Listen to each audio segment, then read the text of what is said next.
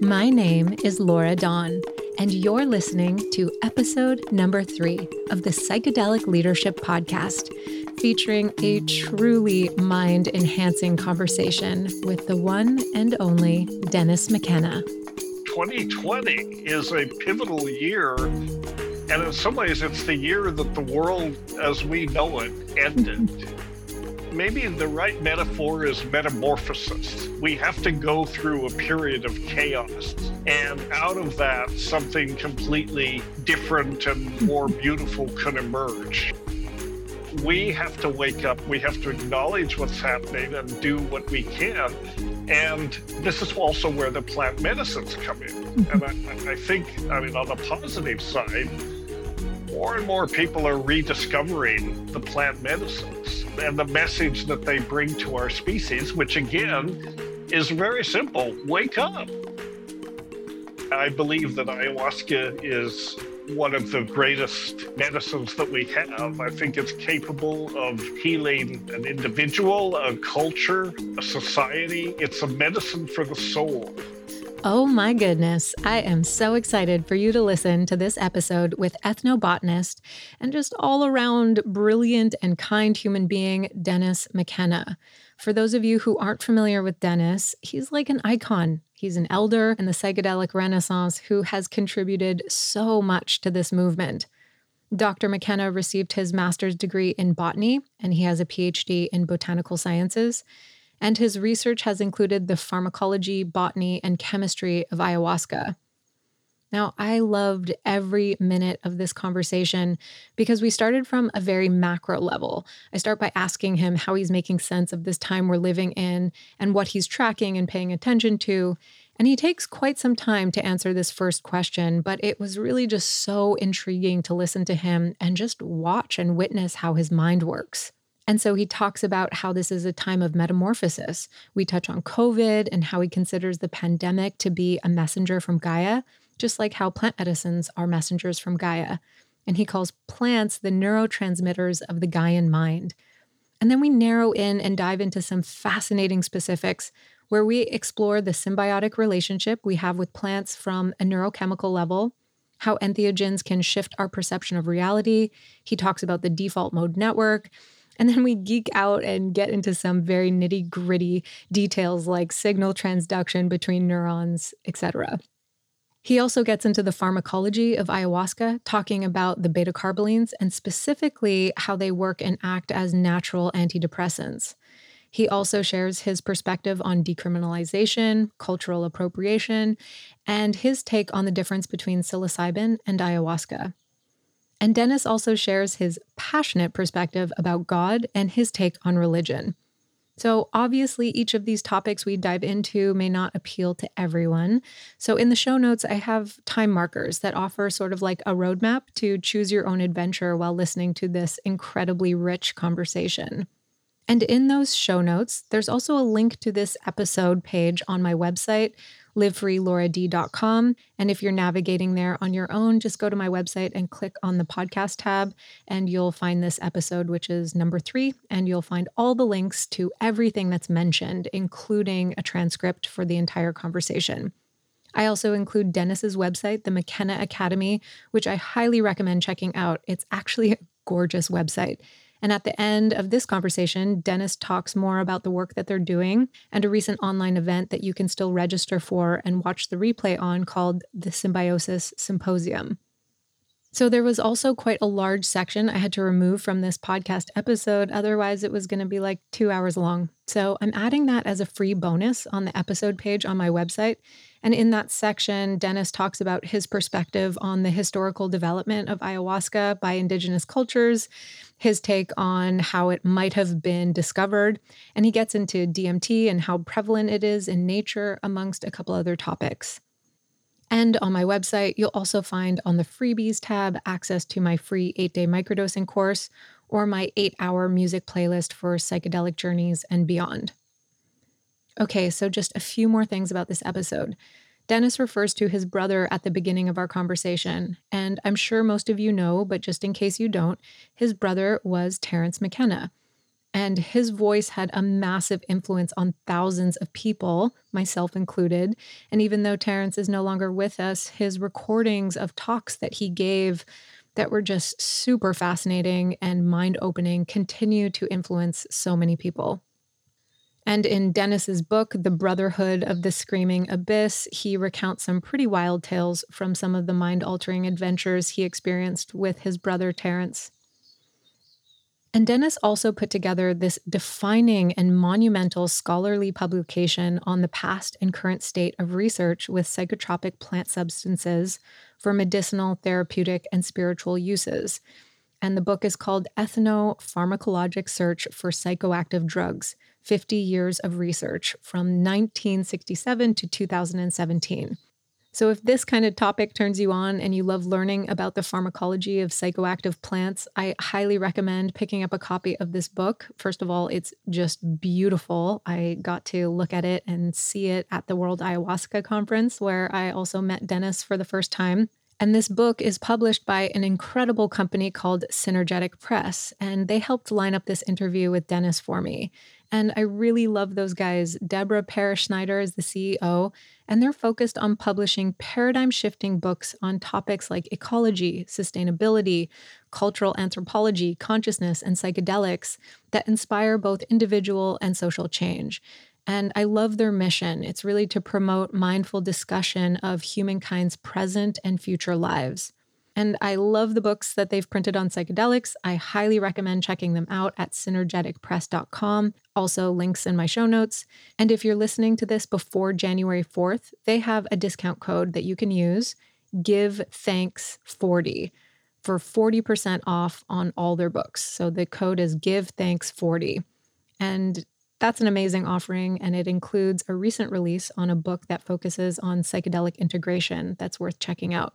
And if you're listening to this after the holiday season, you can use code LauraDawn30 to get 30% off any books purchased through them, which is just such a kind and generous offering for this psychedelic leadership audience. Okay, so lastly, before we dive into this episode, I invited a dear friend of mine, Del Jolly, who's the co founder of Unlimited Sciences, to share a few minutes of the work that they're doing. And many people, especially in the psychedelic space, have heard about the psilocybin studies being conducted at Johns Hopkins, which of course is a very prominent university. But less people have heard of Unlimited Sciences. They're a nonprofit and they're partnering with Johns Hopkins and sponsoring psilocybin research. And they're looking at collecting data from people working with psilocybin outside of the clinical setting, which is really interesting. And so Unlimited Sciences works very much so behind the scenes. And in their partnership with Johns Hopkins, for example, they actually do a lot of the heavy lifting on the back end, including enrolling participants, designing the studies, and funding them, which requires quite a lot of resources. And that's why I want to support them in raising awareness around the really important work they're doing. So I'm just going to play this short clip where Dell shares about unlimited sciences and where they're focusing the research and why that's so important. Yeah, thank you so much for that. And uh, Unlimited Science is a psychedelic research nonprofit.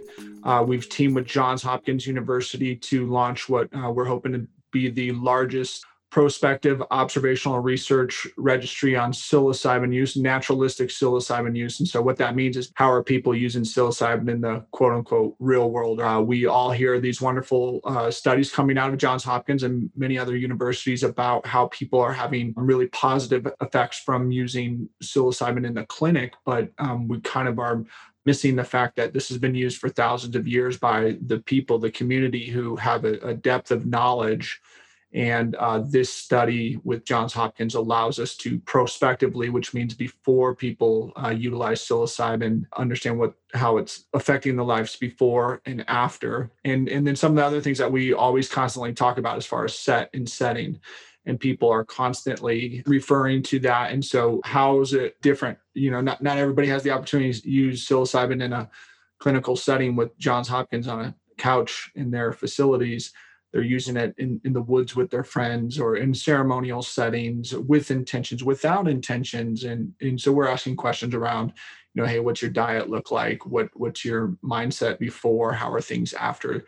These kind of complicated questions. So that's what we're trying to do because we know that uh, there is going to be a very large wave of psychedelically naive folks who are going to come and hear a story about psilocybin mushrooms and how they've helped people and they're going to want to know how to approach it and hopefully this type of information will not only allow us to help them with best practices but we can also help inform policies as the United States and hopefully around the world starts to consider decriminalization of, of these entheogens and how that can affect their communities and the good and the bad. And so for Johns Hopkins to partner with a nonprofit in, in, in the way that we do, we're, we are doing a lot of the heavy lifting on the back end um, trying to make sure that there's awareness and people know that they can enroll in this this study if they're intending on using. In this way of helping us better understand how people are using it is a, is a good way for the community to participate. And uh, that also will help inform institutes like johns hopkins hey where do we put our valuable time money and resources into clinical studies so, the team at Unlimited Sciences have set this goal of raising $50,000 by the new year, and they are a 501c3. So, donations are tax deductible. And they're also giving away a lot of really awesome gifts from other people who are part of this endeavor that they just launched called The Circle, which I'm also grateful to be a part of, where they brought together a circle of influencers like prominent musicians and pro athletes and authors, etc to help use their platform to raise awareness around the importance of funding psychedelic research. So please check them out at unlimitedsciences.org. Follow them on Instagram at unlimitedsciences, and I'll also put those links in the show notes. And so I'm going to leave this episode off with a song by Satsang. I love this group. They're so amazing. I love their music. And Drew McManus, who is a part of that group, is also a part of the circle that I mentioned earlier. And so this song is called The Story of You. I hope you enjoy it as much as I do. You can find them at satsangmovement.com, and I'll also include all of their links on my website and in the show notes.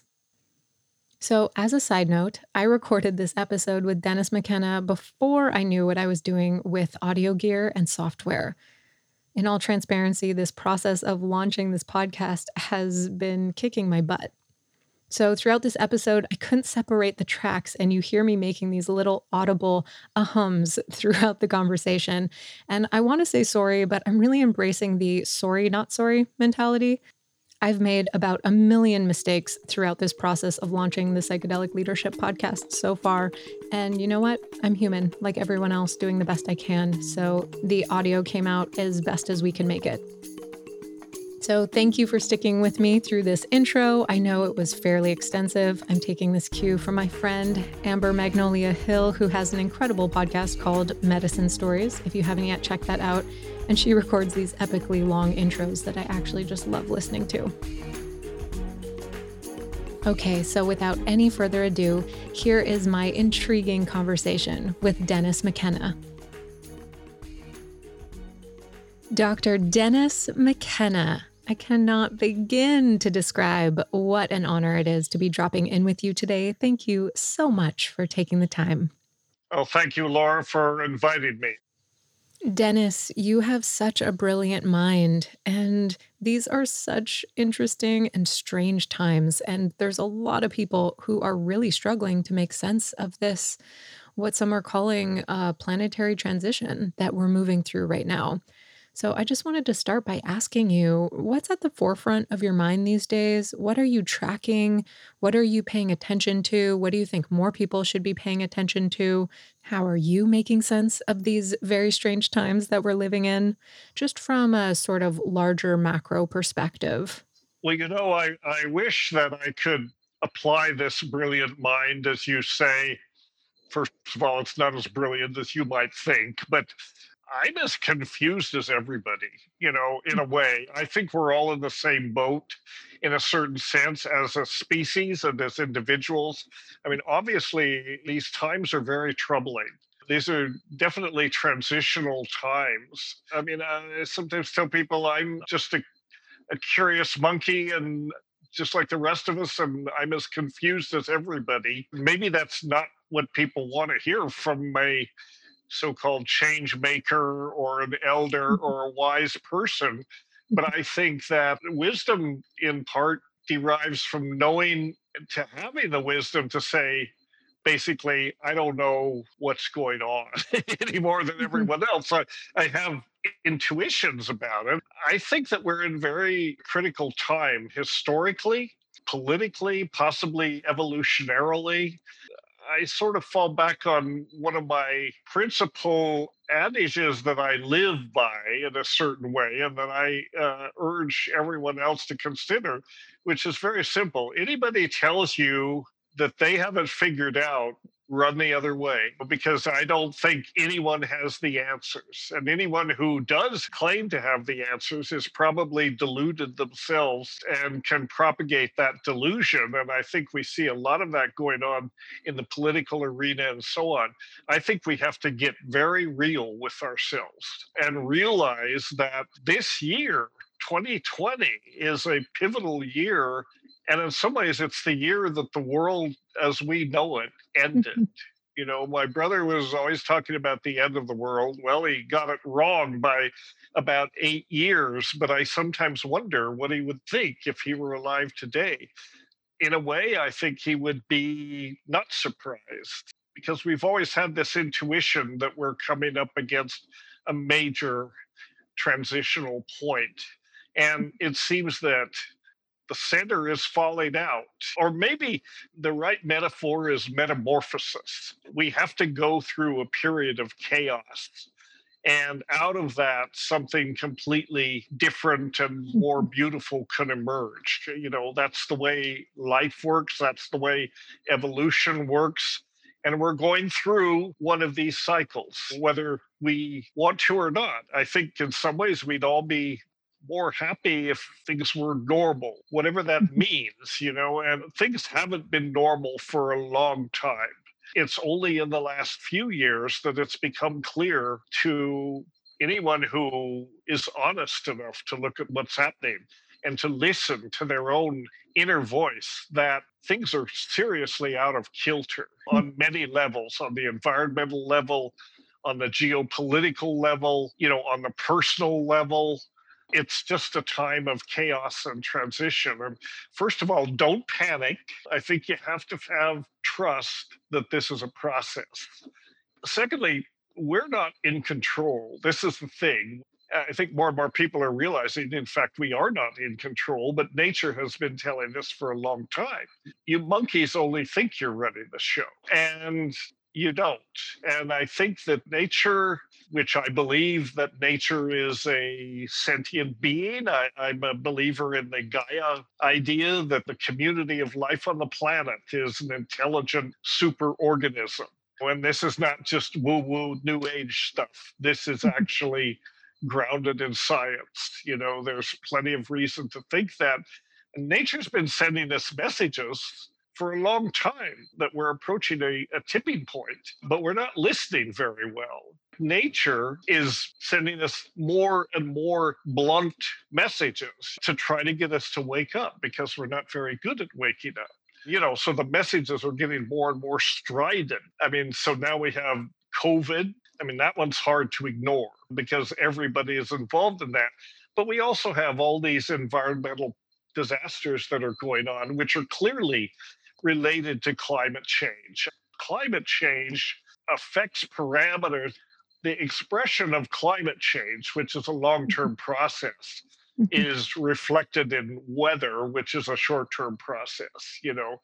But the, the parameters that have contributed to these mega hurricanes that we're seeing, these unbelievable forest fires on the West Coast, all of that they always happen, but never with the frequency and severity that they've happened in the last few years. And this is mm-hmm. because of climate change. Climate change has created the situation to make all of these things much more dangerous, much more mm-hmm. destructive.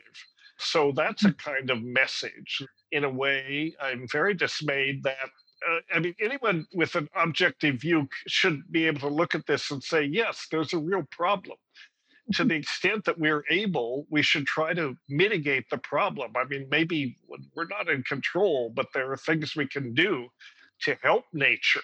And we're so out of sync with nature that we don't even accept that anymore. And there are people on the right side of the political spectrum and other other sides that says, "Well, there's nothing happening. There's nothing to mm-hmm. see here. Climate changes." Yeah, climate changes. It's never changed like mm-hmm. this, not in historical memory and really not in evolutionary memory we have to wake up. We have to acknowledge what's happening and do what we can. And this is also where the plant medicines come in. I think, I mean, on the positive side, more and more people are rediscovering the plant medicines and, and the message that they bring to our species, which again is very simple wake up, wake up, wise up, and recognize, first of all, that you're not running the show and that we have to we have to listen to the message being transmitted, which is basically that wake up and wise up. Much of what the challenge that we faced as a species has to do that we have become completely estranged from nature. Hmm. We are separate from nature. And that's a dangerous perception to have because it's not true. We're part of nature, whether we want to be or not nature doesn't exist to be exploited. We don't own it, it doesn't exist for our benefit. And so we have to re understand how to partner with nature rather than separately away from it, how to, how to reintegrate into nature and how to do what we can to help it survive. Mm. Because even though we are going through this tremendous period of change. You know, there are things we can do. More importantly, there are a lot of things that we cannot do that will make the situation better. So, in that sense, I see COVID as a kind of a blessing. It's forcing us to slow down, it's forcing us to reflect on just what really is important and how do we fit in? Because our culture was just going it was overheating. It was going top speed you know with all the uh, adverse environmental effects that that entails. So i think that covid is another gaian messenger a messenger from gaia just like the plant medicines are I mm-hmm. think of the plant medicines as essentially ambassadors from Gaia. I think they've always been around. They've been under the, the stewardship and guardianship of indigenous peoples for thousands of years. But those people and those plants have always been kind of marginalized as colonialist capitalist societies took over declared that they were the owners of nature and that nature was there to dominate and subjugate. And the indigenous people are just like, well, no, but, you know, who listens to us? And then all of mm-hmm. a sudden, you know, within the last 20 years, maybe a little longer than that, these plant medicines have started to escape from their ancestral homes, like ayahuasca has escaped from the Amazon and now has spread its message across the world. And I think, and other things like mushrooms and cannabis, even. Suddenly, these plant medicines that were before vilified and condemned and even prohibited, people are now saying, well, wait a minute, these things actually have virtues. They can actually heal us, they can heal people. And I, I mm-hmm. would go so far as to say that they can heal societies. They can heal the planet if we'll allow them to, if we'll get that message and, and act on it. So that's one of the good things.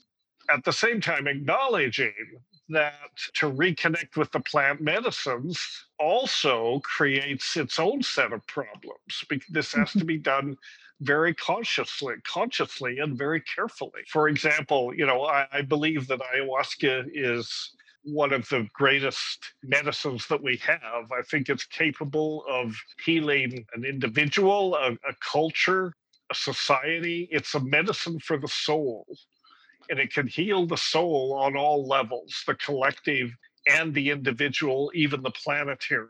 But the mm-hmm. other side of it is in order to do that, you know, and I, am caught in an ethical uh, quandary because, like yourself, I got the calling a few years ago that one of the best things I can be doing is bringing people to these plant medicines, you know, particularly ayahuasca. So I've been involved in organizing retreats in South America mostly, and I've seen incredible transformation the people who come to my retreats, they're not looking for thrills. They're looking for answers for their own issues mm-hmm. as well as their conscious beings. They're aware of all the issues that we face. Yet at the same mm-hmm. time, the ethical dilemma is look at the pressure that ayahuasca tourism puts on the indigenous communities, on the resource. Ayahuasca is now under a lot of pressure, and many of mm-hmm. these plant medicines are under a great deal of pressure. They're being over harvested, and human beings seem particularly talented in some ways at, at destroying the things we love the mm-hmm. most. And, and that is what I think that's what we're facing with ayahuasca. We love it so much, we care about it so much that we're actually depleting it from the planet.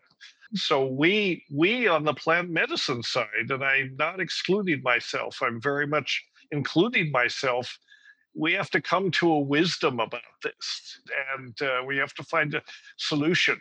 I don't think the solution is to just mm-hmm. stop using them because they've come out of nature. They are offering themselves as a gift to the mm-hmm. human species to help us wake up, to help us become better humans and better monkeys, better biological entities and they're offering themselves as they always have. But now they've propagated their message on a planetary scale. If you're going to use them on a planetary scale, then you've got to develop some new paradigms. You know, how can you do this and yet keep it? You know, you're not mm-hmm. driving this these species into extinction and so that is a problem in that respect i'm encouraged by the different uh, decrim movements that are taking place in various municipalities and now you know legalization of plant medicines particularly psilocybin is uh, you know on the ballot in several states. I think this is a good development. In the first place the very idea that we can declare any plant criminal is hmm. just absurd on the face of it if there are any criminals in this part in this relationship, it's us. You know, we have to answer for what we've done to destroy nature. We are the criminals. The plants are not criminals. Who had the authority to declare that these plants should be eradicated from the face of the earth, which was basically the agenda of the war on drugs or certain mm. aspects of it. So I, I think that the decrim movements are represent a waking up and getting away from mm-hmm. this idea. I like to talk about the right to symbiosis. So symbiosis is a relationship between different species that can be mutually beneficial. And you see that in our relationship with plants, you know, not just plant medicines, but all the things we get from plants. This is an example of symbiosis. Plants basically just want to grow they just want to spread. It's in our interest to grow and spread them because they produce things that we value. Whether that may be food or medicines, we get benefits from having those plants and from growing them. And that's basically their agenda, I think. You know, it's not so complicated. But the decrim movements, to my mind, opens up the assertion about this right to symbiosis. And I mm-hmm. think that the right to symbiosis should be articulated not as a basic human right, because it goes beyond human. That's the very point of what symbiosis is. The alliances are with organisms that are not human and us, right? So it should be a basic fundamental organismic right to mm-hmm. engage in symbiosis with any damn plant or fungus or mm-hmm. frog or any other thing you want. It should just be articulated as, as a right. Uh, so the decrim movements, I keep wandering off onto tangents, but the decrim movements are hopeful to me in the sense that these communities should, you know, bit by bit, they're beginning to recognize that no plant, whatever plant it is, no plant or fungus uh, should be prohibited or mm-hmm. outlawed. You know, it's just an absurd notion.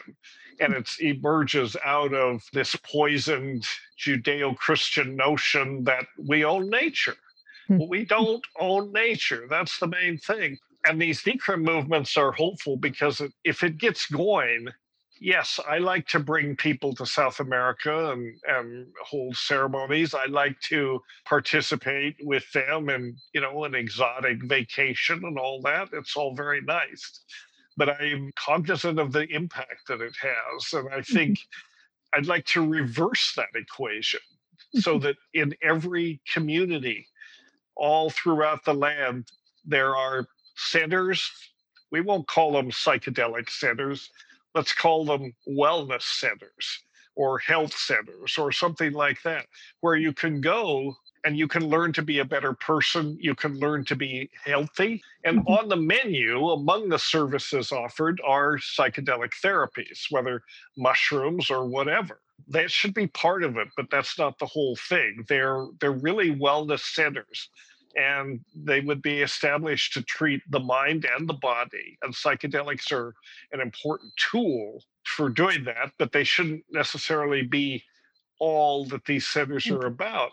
And if if you if these centers, there are many of them already, but they're underground. They're basically illegal because they mm-hmm. are using psychedelics. But with, with Decrim, these centers could come out into the light. They could operate in the open and then you could reverse the equation. So instead of bringing people to South America to the medicines, you can bring the medicines to the people.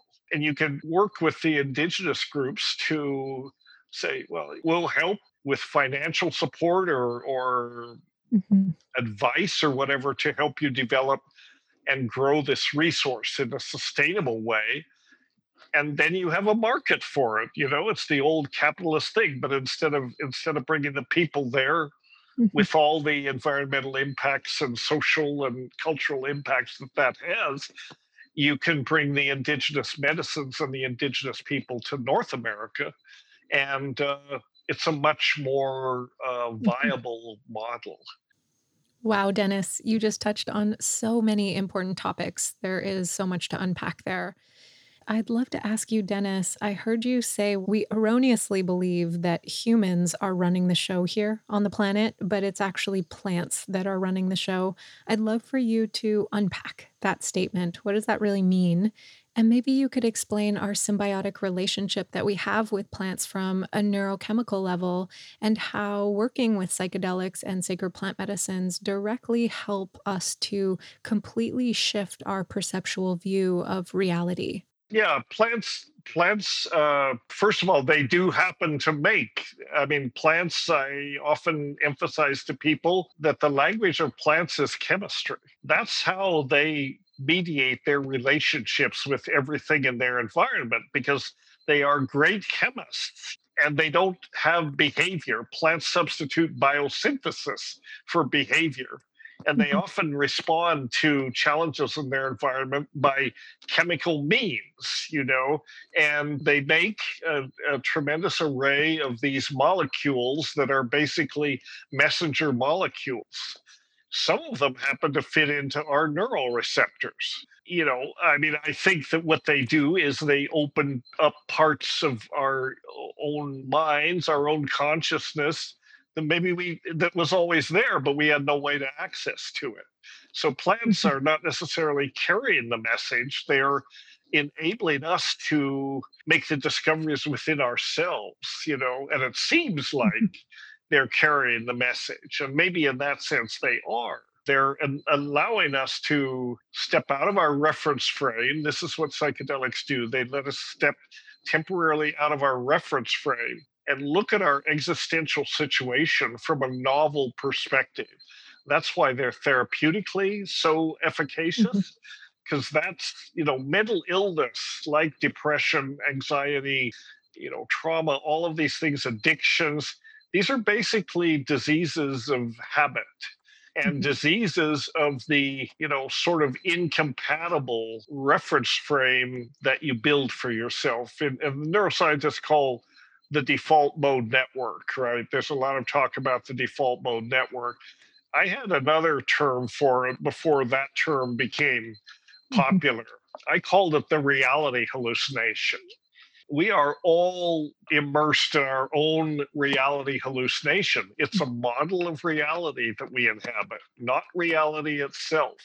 It's a model that our brains construct to mm-hmm. make it possible to live in reality. And a lot of what our brains do, it takes in information from the outside through our sensory portals, right? And then it processes that information with uh, it links it to associations and memories and all of this internal processing that go, goes on. And then it sort of extrudes, if you will, mm-hmm. a model of reality, which is the, the movie that we create for ourselves, our mm-hmm. own story. You know, we are the producers, directors, and stars of our own movie. Mm-hmm. But a lot of what the brain does in this process, it's it's as much about what it excludes from reality. There's a process in neuroscience called neural gating. This is very important part of the default mode network. It's about what it doesn't allow in. You know, when Aldous Huxley talked about this in different terms years ago, he talked about it, the reducing valve. And the brain, in mm-hmm. a lot of ways, is a reducing valve. If everything got in and you had no way to process it, you'd just be confused all the time. It would be a blooming, buzzing confusion. So the brain, by creating this default mode network or this reality hallucination, brings order and makes it possible to cope with it, makes it comprehensible. You can operate in this model of reality. It's important to remember that it is a model, it's not reality itself that you can operate within this, but then you have to also be cognizant of what you've sacrificed in order to make this work. And the, the psychedelics give you that opportunity because they temporarily disrupt the default mode network or they disrupt the reality hallucination. And they let you look at it from a different perspective. In a lot of ways, they I, I say that what they do is they bring the background forward you know, indigenous people, I think, are less uh, prone to this, especially if they're not literate, because for them, the background and the foreground almost doesn't make sense. You know, their experience of reality is much more immersive. But for us in the West, particularly if we're conditioned by literacy, and there's nothing wrong with literacy except that it does impose this way of looking, this separation between you and what you're observing. And the psychedelics can temporarily abolish that. And then you realize, oh, wait, I'm not separate. Oh, wait, we are all one. Oh, wait, everything is one. You know, there is no separation. I so appreciate what you're sharing here, Dennis. And what's really interesting to me is that there's such a strong overlap between what you're saying and what quantum mechanics has been discovering for many years now that we're not actually as separate as we perceive or believe ourselves to be. And people like Tesla once said that if you want to understand the secrets to the universe, you have to understand energy and vibration and frequency. So I am so curious your take on this. Do you think that psychedelics and plant medicines help us to sort of lift these veils of illusion so that we can peer into quote unquote the true nature of reality? Yeah, yes, I do. I think that that's that's what they do. I mean, some people are just naturally, you know, they have this out of the box way of looking at things. And so they can look at phenomena and have insights about about it that are normally close to this but but i think psychedelics also facilitate that very often for just ordinary schmucks like us who are not necessarily geniuses i like to say that you can think of psychedelics they're scientific instruments, actually. They provide a lens through which you can look at the world and see it in a way you've never seen it before. And it's not just that you're stoned and all this is bunk. No, actually, after you come down, if you reflect on it, on these insights that you have, particularly looking at processes in nature, right? If you go back in an unstoned state after you've had the insight and you look at a process in nature that maybe you encountered during your psychedelic experience, you can look at it and say, you know what? It's still there. Well, I saw it. Now that I'm not stoned, I can still see it. It was always there. I just didn't see it before. So I think that the psychedelics are tools just like a microscope or a telescope. And this this has often been said. You know, the cliche is that psychedelics are to the study of consciousness what the telescope is to astronomy, as the microscope is to biology. Psychedelics are as important as all the tech that we create for probing nature. Psychedelics are a long neglected tool in that respect. They're as powerful as any of these instruments that we might build for this purpose.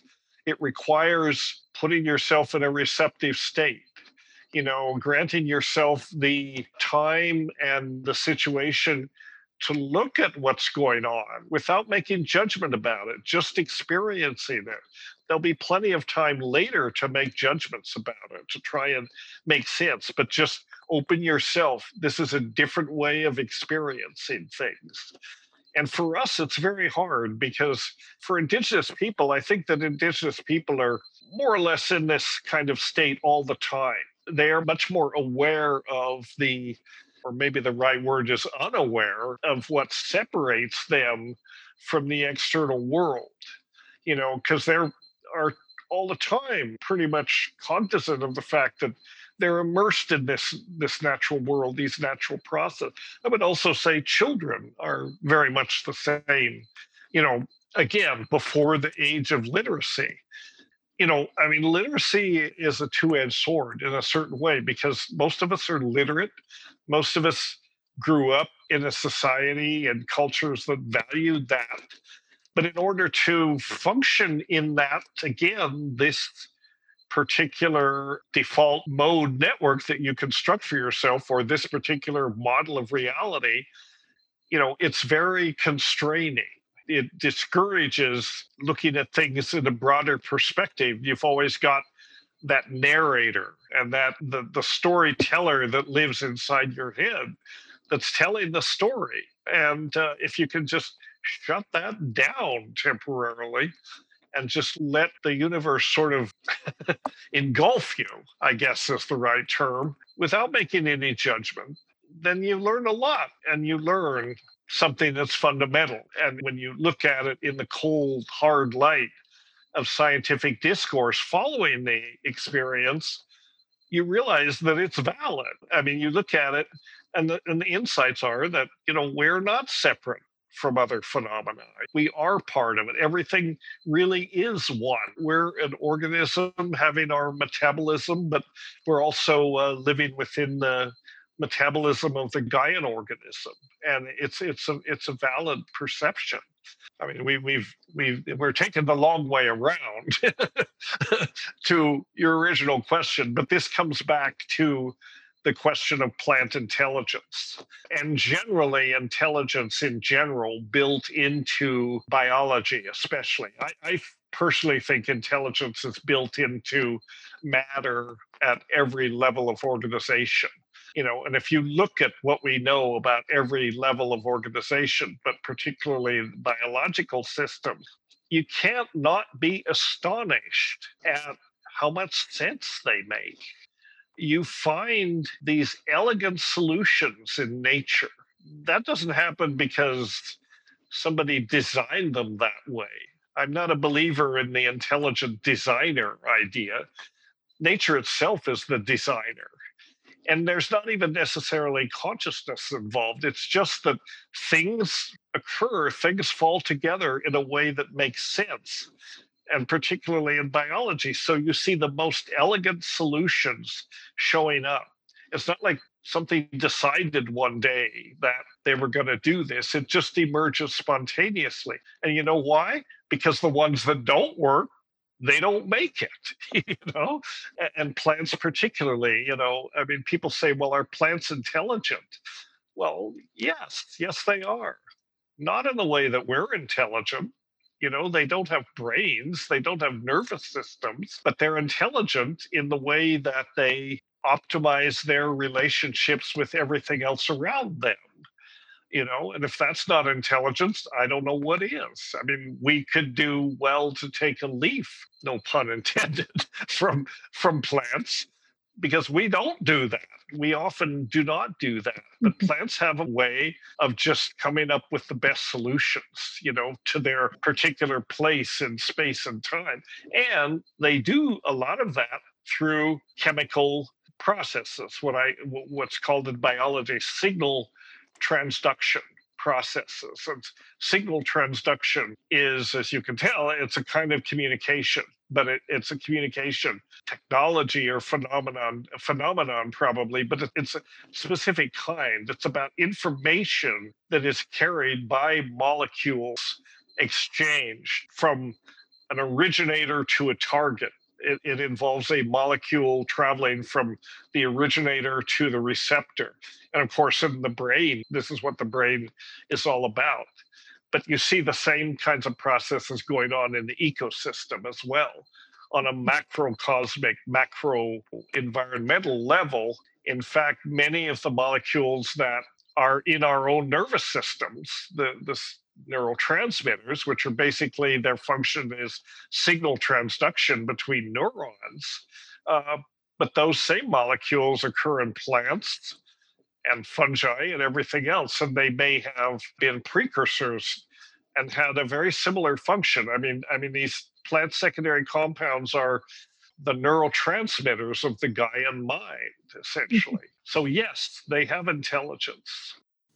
Yes, exactly. And it just doesn't seem like a coincidence that at the same time we're witnessing crisis on so many fronts, that we're also witnessing this explosion of interest in psychedelics and sacred plant medicines. And aside from the pandemic, you know, we're also witnessing an epidemic of depression right now.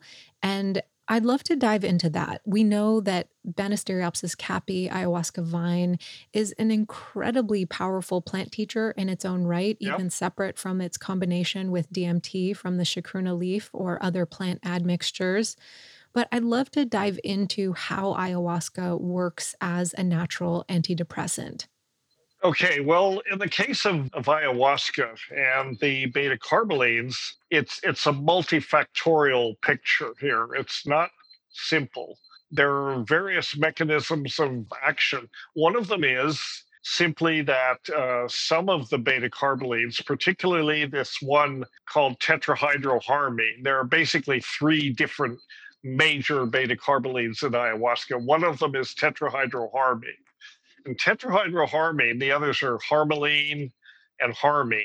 And there's there's basically just a trace of harmaline in ayahuasca. There's a low level, but harmine and tetrahydroharmine are the basic major beta carbolines in ayahuasca.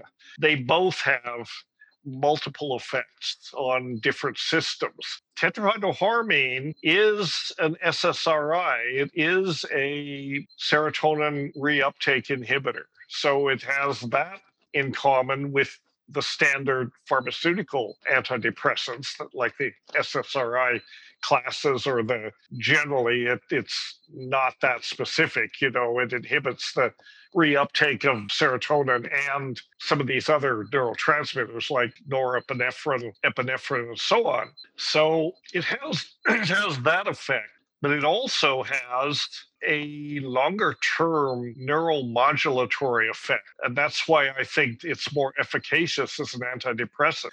And what it does, this came out of the study that we did with the UDV back in the 90s, it actually increases the uh, abundance of the transporters themselves of the of the serotonin transporters.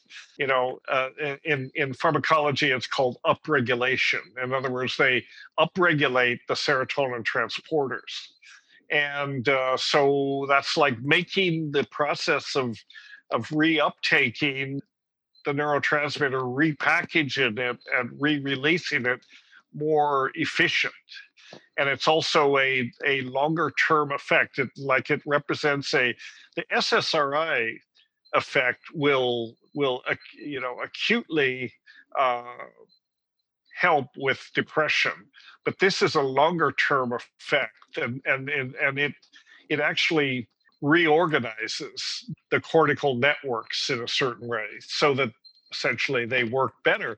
When we made this discovery with uh, when we were doing the UDV study, this came up. You know, we took platelets, which is a, sort of peripheral uh, model of the central nervous system, and we ran all sorts of receptor binding assays in the lab in vitro, and discovered that tetrahydroharmine in the UDV subjects, we found that they drink on the average every couple of weeks and they had compared to controls they had this elevated abundance this elevated uh, this upregulation is the best term to apply to it of the serotonin transporters. And we thought we were just puzzled by that but one of the questions we had when we started out this work is there some biochemical marker some something different about ayahuasca drinkers from non drinkers that sets them aside on the biochemical level that we can measure on the biochemical level.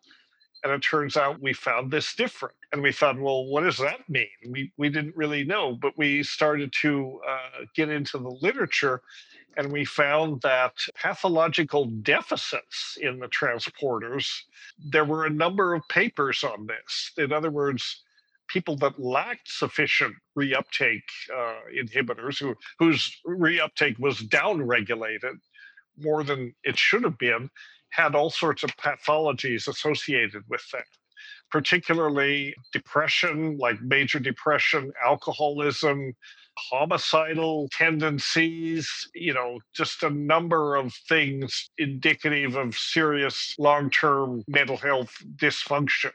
And so that was an interesting finding that we found in the literature. And then it made sense when we considered the outcomes of the subjects that we had worked with in the UDV, because they had almost all come to the UDV in a state of existential crisis, you know, life crisis very often having to do with alcoholism, but also, you know, not just alcoholism, but alcoholism with uh, tendencies to violence and there's different kinds of alcoholism. They came in a to the UDV usually because a friend in the in the UDV urged them to come, and they they took ayahuasca. They had these revelatory experiences, you know, terrifying experiences, actually, in a lot of cases where they saw their existential situation and they saw where they were headed and they realize that you know you're, going off track here. You're going to go down if you don't change things. Interestingly these experiences always almost always had a redemptive aspect to it because they they looked into the depths of their despair and their depression and their trauma and their anger and all of this stuff and then, usually, at some point in the proceedings, they had a revelatory vision of either Jesus Christ, you know, because these folks were Catholic, or almost as often of Mestre Gabriel, who was the founder of the UDV. One guy described his experiences. He said, "I could. I was in a canoe uh, we were going through some rapids and I was terrified that the canoe was going to turn over you know, and, and I looked ahead, and in the canoe in front of me, there was Mestre Gabriel standing in the bow. And it was like at that moment, I knew that I was going to be okay. And many, many people describe these kinds of experiences, you know, and, and they were. So we have this neat correlation between changing behavior, right, which we know ayahuasca does, the insights and all that can change behavior, and we have a biochemical correlation the modulation of the serotonin transporters it's almost too neat to believe but there it is you know so the the conclusion is that ayahuasca can you know if you take it regularly it can actually reverse these biochemical deficits and rebalance the brain, re-equilibrate the neurotransmitter balances in the brain. So it does that we also know that uh, harmine, and I don't know about tetrahydroharmine, but harmine also can stimulate neurogenesis. So it stimulates nerve growth, especially in the hippocampus, which is the area of the mm-hmm. brain that entrains memory and this sort of thing. There's a lot we still have to learn about beta carboline pharmacology. You know, mm-hmm. it's not a simple picture many people thought, well, they're they're MAO inhibitors, and they certainly are that, but they have all these other effects as well, mm-hmm. and they affect the immune system, various things through these signal transduction processes that are not necessarily neurotransmission. It, you know, it, it works on different cellular systems. There's this mm. regulatory kinase called DRK1, I think it's called, and it's involved with processes such as dementia and this sort of thing.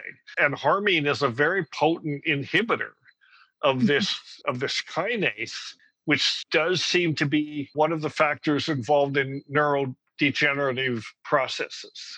And this also may be related to the one reason why you know harmine eh, back in the 30s before the current generation of anti-parkinson drugs came along mm. harmine was considered a treatment for parkinson's mm. and it is actually effective uh, I mean, maybe not a, what they use now as L-DOPA, as you probably know, which mm. is a precursor to dopamine, and Parkinson's is a deficit in, in dopamine. But harmine may reverse that process as well. So ayahuasca, unlike psilocybin or LSD or some of these other things, which I you know, I don't diminish them. I think they're very important medicines, but ayahuasca is mind body medicine. It works on the somatic level as much as it does on the cerebral level.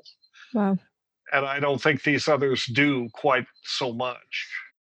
That's a perfect segue because I was actually wanting to ask you that next. I'm really curious your perspective on the difference between psilocybin and ayahuasca, and considering the fact that it feels like the conversation around cultural appropriation is much more heated around ayahuasca, and that there's major issues with sustainability and overharvesting. And a lot of people agree that we should be consuming plants that are in our local environment. Do you think that, in terms of the Western use of plant medicines for therapeutic purposes, that we should just primarily be focusing on psilocybin? What's your take on that? Well, yeah, you you've touched on again this these very complex issues about which there is no simple answer. I mean, first of all, yes, I think that psilocybin in its own way can be as effective a treatment for depression as ayahuasca. I think the mechanisms are different. I think it, you know, it has been suggested that yes, because of the cultural appropriation issues and the depleting of the resources, people should just rely on mushrooms because you can grow tons of mushrooms. So you're not depleting it from nature and that sort of thing. And that's fine. And I think that should be encouraged. I think that maybe psilocybin should be the major medicine as this uh, process of integration of psychedelics into medicine proceeds because it's it's not it doesn't pose a threat. You're not going to deplete the resource. There's plenty of horse shit in the world. There's no shortage of that. more and more of it every day. And psilocybin mushrooms happen to like growing on that. So you're not going to run out of psilocybin. And that's a good thing. However, I think it would be a mistake to abandon ayahuasca or iboga. This is another one, or peyote. This is another one. These are plant medicines. They are very stressed, very over harvested, and so on. But they're also incredible medicines. And I think it would be a mistake to simply abandon them uh, because we need these medicines. Now, the question of uh, cultural appropriation I have problems with this. I am not sure what what to say about that. Even mushrooms, just because you can grow lots of mushrooms doesn't mean that you're not appropriating this knowledge from other cultures. You know, I mean, it's, it's just the cultural appropriation that just happened earlier. It happened in in the 50s and 60s, you know, when people were going to Oaxaca and so on. Nobody worried about a cultural appropriation at that time and I, I am concerned with cultural appropriation, but I think that there's another side to this as well. In the first place, I think that many indigenous cultures they don't really have a notion of ownership that these are ours and nobody else should touch them. that's not really built into the mindset of many indigenous cultures. Maybe it is for some, but the people that I've mostly interfaced with is they're delighted that you're interested in their medicine. You know, it's a sign of respect that you've come all this distance to meet with them, to take the medicine, to learn from them, learn from their medicines. Most people are really uh, receptive to that. Is that cultural appropriation? Maybe. Is it, you have to be very careful because then you're talking about possibly monetization and all of these things. It may just be part of the process, you know. I mean, we've always monetized spirituality. I mean, there's nothing new about that. You know, the church was handing out dispensations, you know, and if you had enough money, you could pay off your sins and you could pretty much do whatever horrible things you wanted because you could always pay them off. That's monetizing spirituality.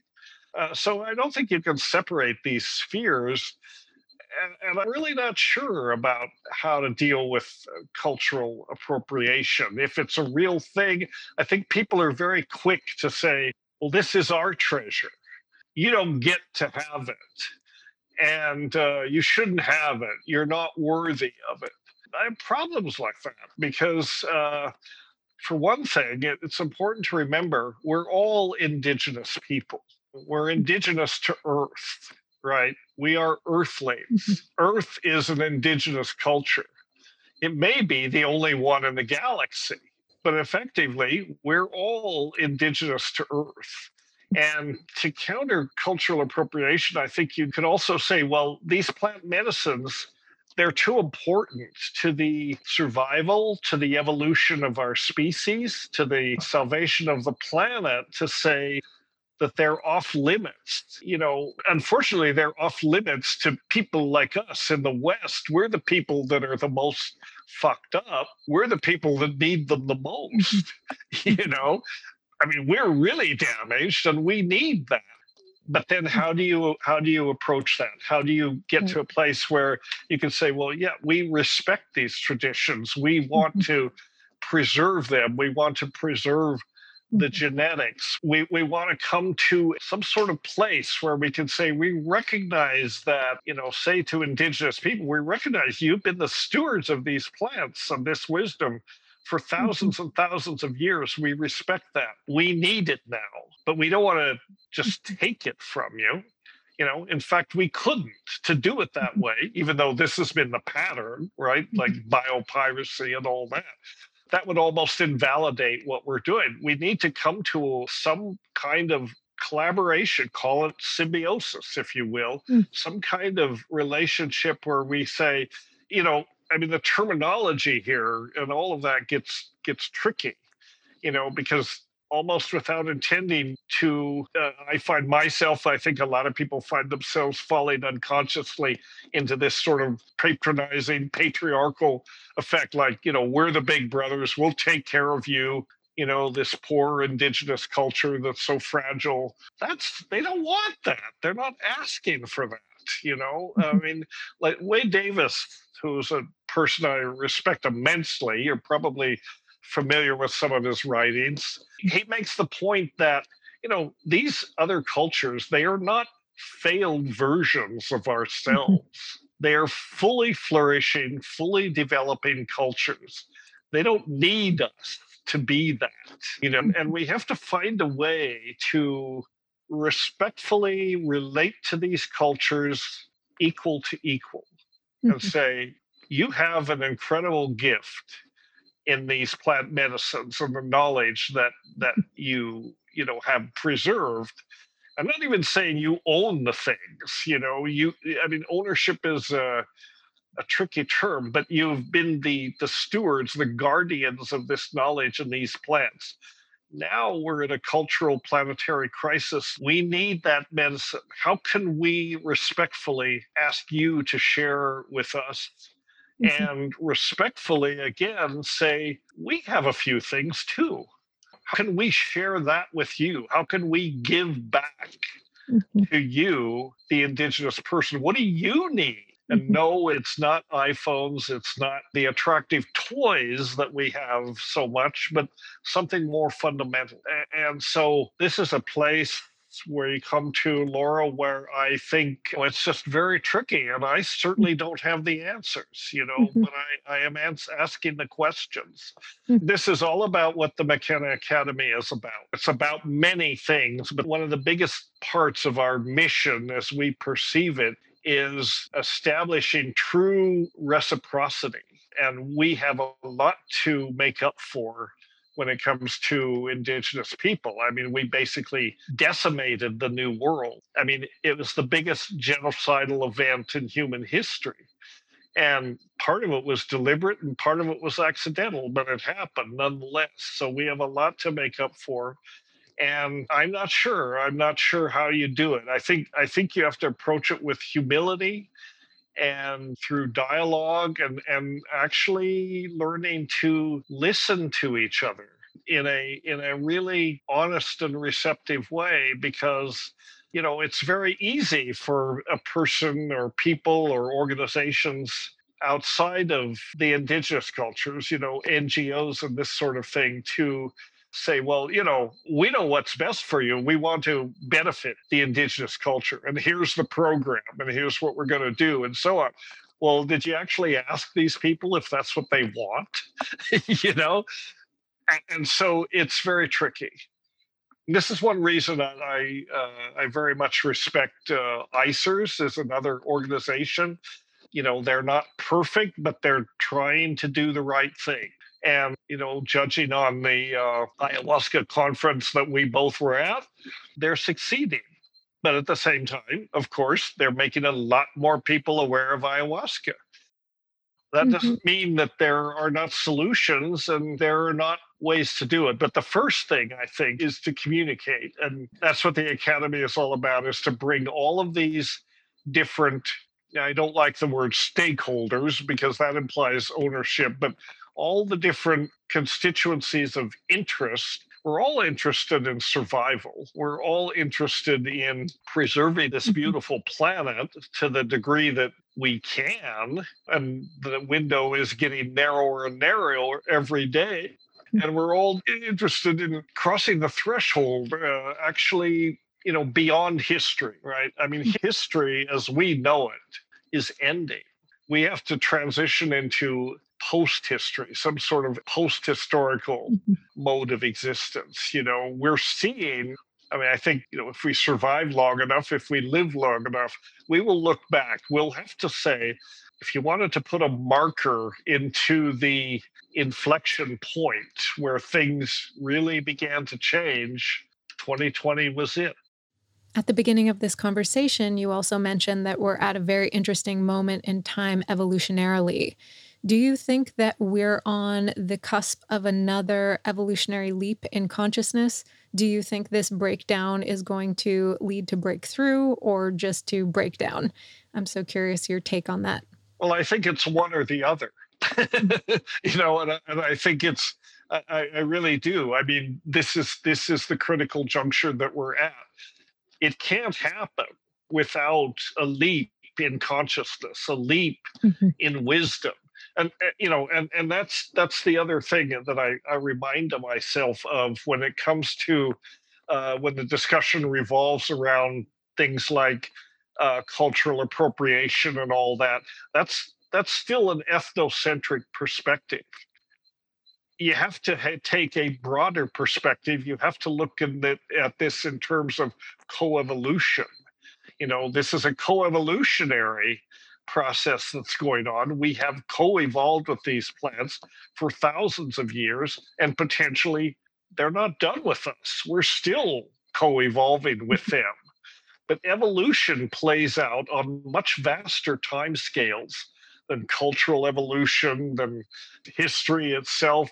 These are very short and fast processes compared to coevolution you know mm-hmm. and evolution works on much longer time scales so when i i worry about the uh, you know the cultural aspects and then i can step back and maybe i'm just telling myself this story to comfort myself But I think, well, wait a minute, there's a co-evolutionary aspect that's going on too. Mm-hmm. And that's totally out of our hands, you know, and mm-hmm. maybe that is uh you know, that's what's going on. That's where the monkeys really aren't running the show or anybody. There is no one thing that's running the show. There is the the force of life and evolution. And inevitably there are going to be rough spots in evolution. We know this from looking back on uh, major events. We know that you know, there have been transitions in evolution where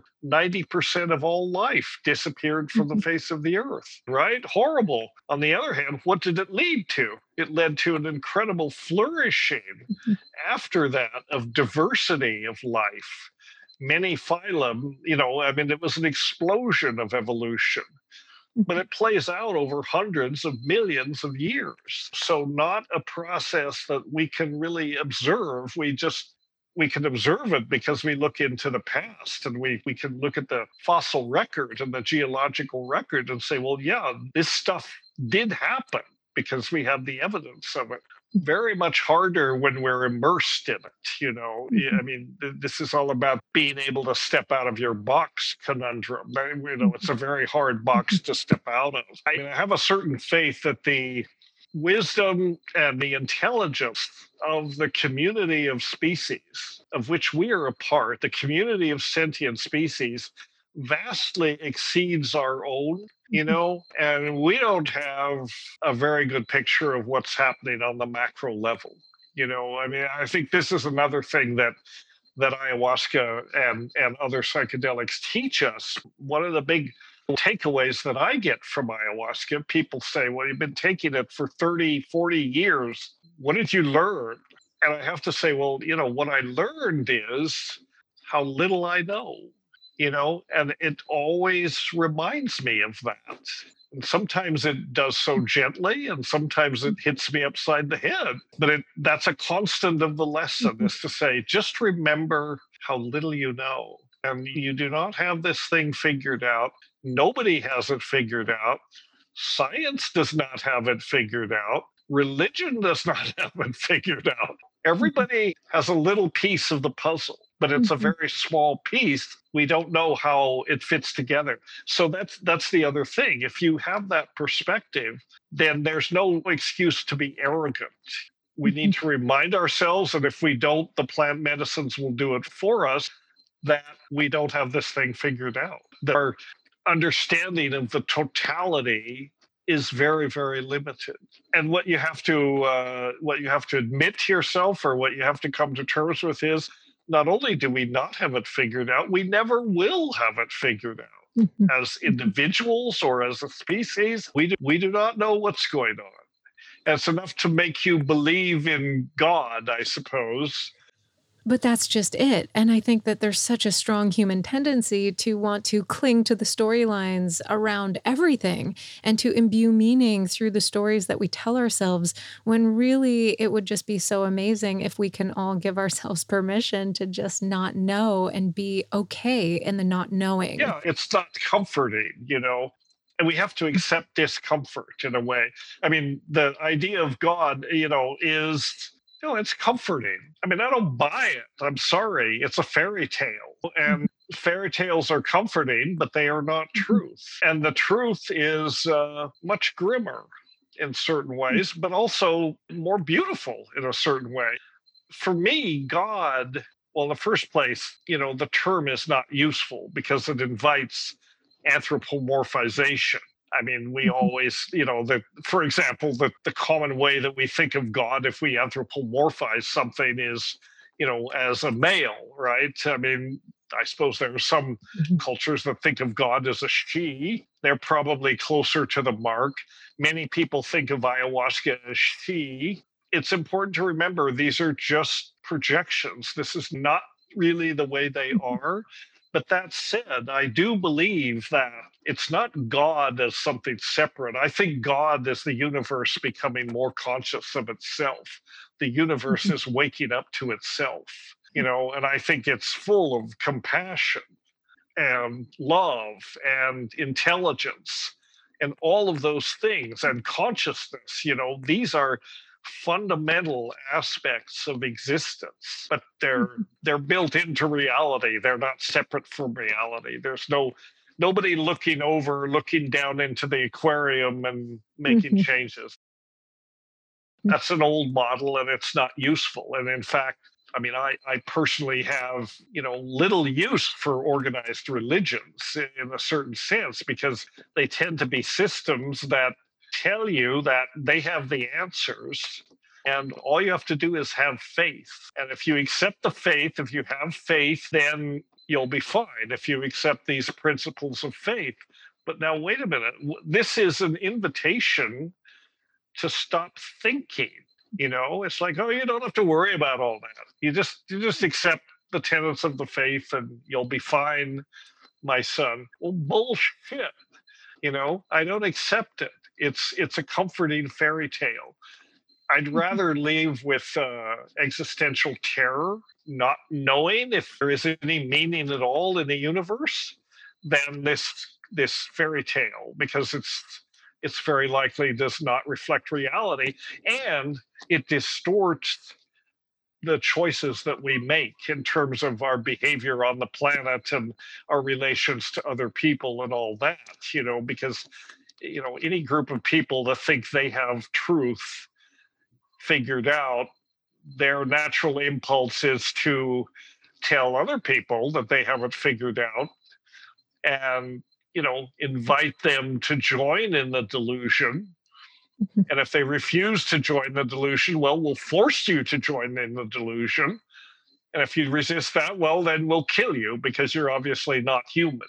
You know you're subhuman.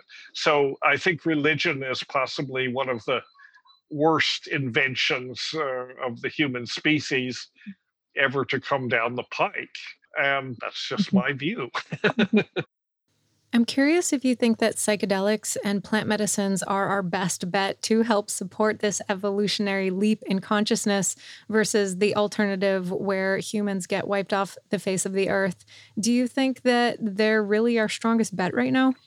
Well, I think they're an essential part of the solution because they are these co-evolutionary catalysts you know they they catalyze shifts in consciousness individually and on the collective level, they catalyze these very necessary shifts in consciousness. And I'm biased toward them, and I think they're a big part of the answer. But I wouldn't say they're the only answer. I think I, I think mm-hmm. to assert that again is to give in to delusion in a certain way, and to give in to the very thing that we've been talking about, you know, to say, well, if you're not taking psychedelics, you're just out of it. No, I think there are many wise people and I think there are many paths, and some of them don't necessarily involve psychedelics. There are other ways of knowing.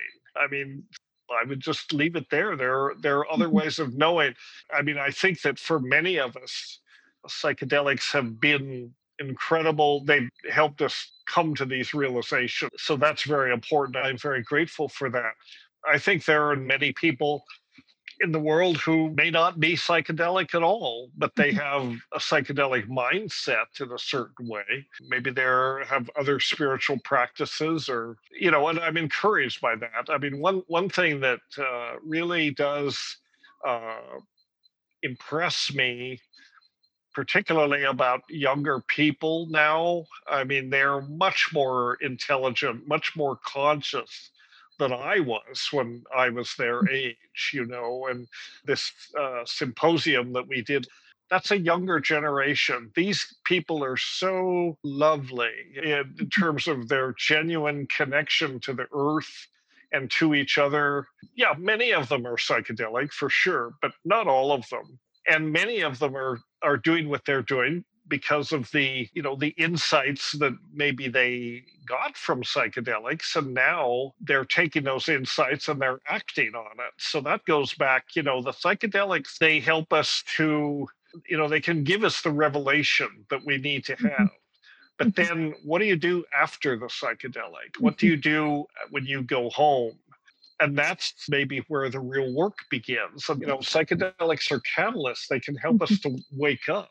But then it's up to us to wise up. You know, we have to actually get wise in terms of how we change the way we live, how we mm-hmm. think about these things. You know, we have to become more thoughtful and clear mm. about how we move through the world. And we can say, yeah, well, thank you, psychedelics, for sort of illuminating that path. But now mm-hmm. we're walking the path. Well, it's not that we leave them behind. I'm not necessarily one of these people that sometimes said once you get the message hang up the phone i don't agree with that i mean maybe for some people that works but i think these are sources of inspiration and wisdom why would we leave them behind i think it's important to go back to the well once in a while and drink from the well mm-hmm. even if you do it rarely it's important to remind yourself where you know this wisdom came from, what permitted you to discover the wisdom that's already within you, but you didn't know it was there. So I, I think that's the thing. And, and that's what I liked about so many of these young people in that symposium.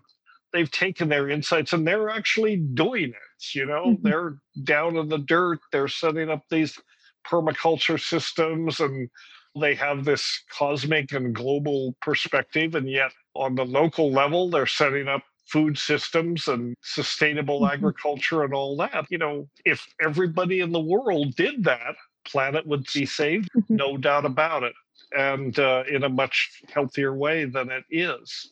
Uh, something that bothers me, though, is that if you look around in the world and you look at what's happening, it's very hard to get your arms around the extent of this coevolutionary transformation that's taking place. You know, I mean, I, I, guess the, the fundamental question is is it happening enough? Is it happening fast enough to enough people? We in the plant medicine world and in the environmental world and even in the permaculture world, we're in our own sociological bubble in a certain way. I'm afraid, I, I worry that most of the world doesn't know about this and moreover doesn't give a damn. And that will be the end of us if no more mm-hmm. people don't wake up to this. And you know, there there seem to be many people who not only don't give a damn, but they're actually very much against these ideas because it's a threat to the way that they're used to living. But their their way of living is going to be disrupted no matter what, like it or not. We're all in for a rough ride in this century. It's going to be a mm-hmm. wild ride and it will not be easy. And I think it's just worth mentioning for people who are listening that when we start talking about cultural appropriation and the monetization of medicine, and we look at how much of a double edged sword it is that psychedelics and sacred plant medicines are starting to really enter mainstream Western culture, that we understand that these are very complex and nuanced topics. There's no way that we can really tackle these conversations from all angles in such a short amount of time. And I think it's worth acknowledging that there's not a lot of easy solutions yeah. because we're trying to find solutions within a very broken system. And I do hope that this planetary transition that we're going through right now does allow some breakdown to happen so that we can birth new ways of living on this planet. So I just wanted to bring that into our field of awareness these are tricky conversations to be having, and there aren't necessarily a lot of easy solutions given the context of the world that we live in. But I think if we hold the intention that we stay open to conversations, we stay open minded, and that we hold the intention that we all do the best we can to at least move forward in the right direction, that that's really the best that we can do right now. So, thank you for letting me share that piece. And so you just referenced the Symbiosis Symposium that you and your team put on. It was an incredible online event, and people can still sign up for that and watch the replay. And I'll include those links in the show notes. And I'd love to give you an opportunity to tell us what you're creating with the McKenna Academy of Natural Philosophy you know, I mean, I named it the uh, McKenna Academy of Natural Philosophy because I wanted the areas that we explore to be very broad. You know, natural philosophy is what science emerged out of. Science evolved from natural philosophy. And natural philosophy, you know, science is reductionist. It's based on what you can measure, it's very materialist and all that uh, and that's okay. That's its function. But in in evolving from natural philosophy into science, something was lost, and what was lost was the recognition there are other ways of knowing, mm. you know, that are not uh, necessarily quantitative and reductionist. You know, there there's the intuitive, there's the spiritual, there are other ways of apprehending the world, and these are no less valid and that the scope of natural philosophy is to ponder nature, ponder ourselves, ponder the cosmos, think in creative ways about this dynamic, our understand ourselves and our place in nature. I guess if I had to summarize it one way, that's what natural philosophy is about. Dennis McKenna, it has been such a pleasure dropping in with you. I am so grateful for all of your life's work. You are leaving quite the legacy behind you, and I do hope that many future generations to come will benefit from all the work that you've done in this lifetime. So, thank you. Thank you. Thank you for that. You're very kind. Like I say, I'm I'm I'm just the iconic figure, but yeah, we're we're doing what we can well, you're doing a lot of good work, so we appreciate it. Thank you. Okay, very good to talk to you, Laura. Hi, friend. If you enjoyed this episode of the Psychedelic Leadership Podcast with Dennis McKenna, I would so appreciate it if you could share it with a friend or share it on social media. Or if you feel inspired to leave us a review on iTunes or subscribe wherever you listen to podcasts, that will really help us reach a wider audience. And if we're not yet connected on Instagram, please feel free to reach out and say hi. You can find me at Live Free Laura D. And now I'm going to leave you with this song called The Story of You by Satsang. Enjoy.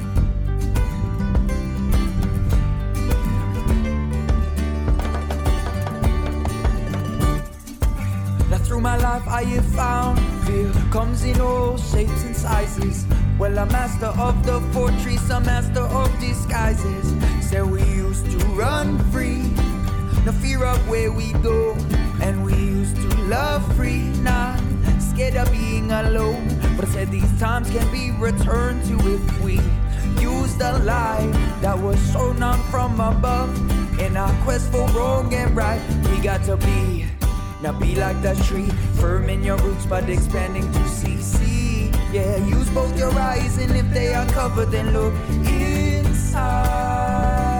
Said if they are covered, then look inside. Yeah. I say go do you. Now travel far, share your stories and earn your scars. It's you. Say you are the one you will answer to when this life is done. Don't waste a minute, jump in the river, wash yourself clean so you can deliver you. The story of you, the of you, the story of you.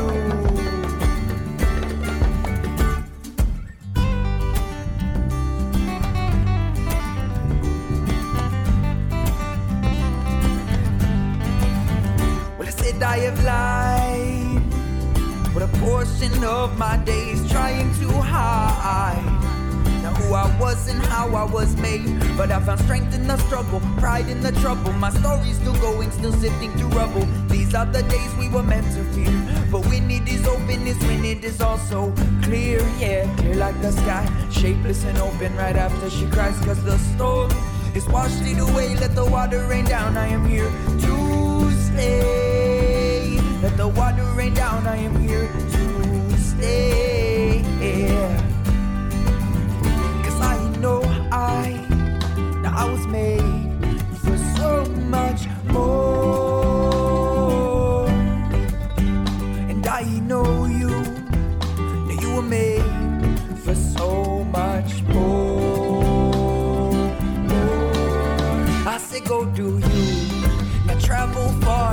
your stories and earn your scores. It's you.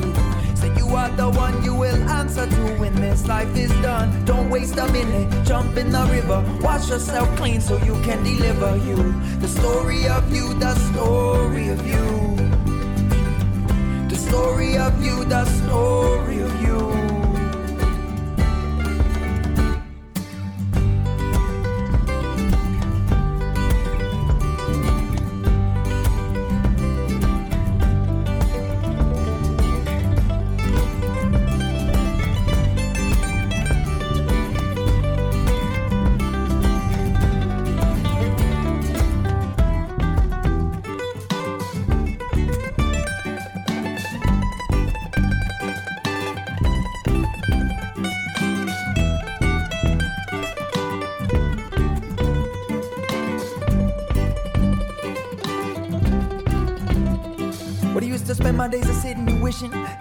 get permission to change my position. But instead of sitting in division, I honed in on transition, beat myself into submission and strode into remission. What I guess it's my decision when I say I'm on a mission for divine recognition for that Godhead. Listen to the light that is shown right in front of you. You already know what it is you gotta do. Well, I say go with the flow and don't exert too much force. When you are in doubt, you gotta stay the course. Keep your eyes forward to the light that will shine on all of us together, cause we're headed towards. Zion, Zion, Zion now all of us together cause we're headed towards Zion, yeah.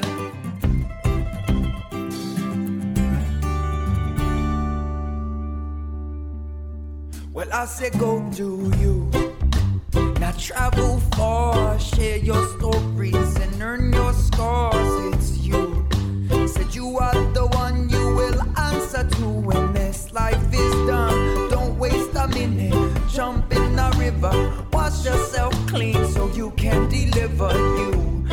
story of you.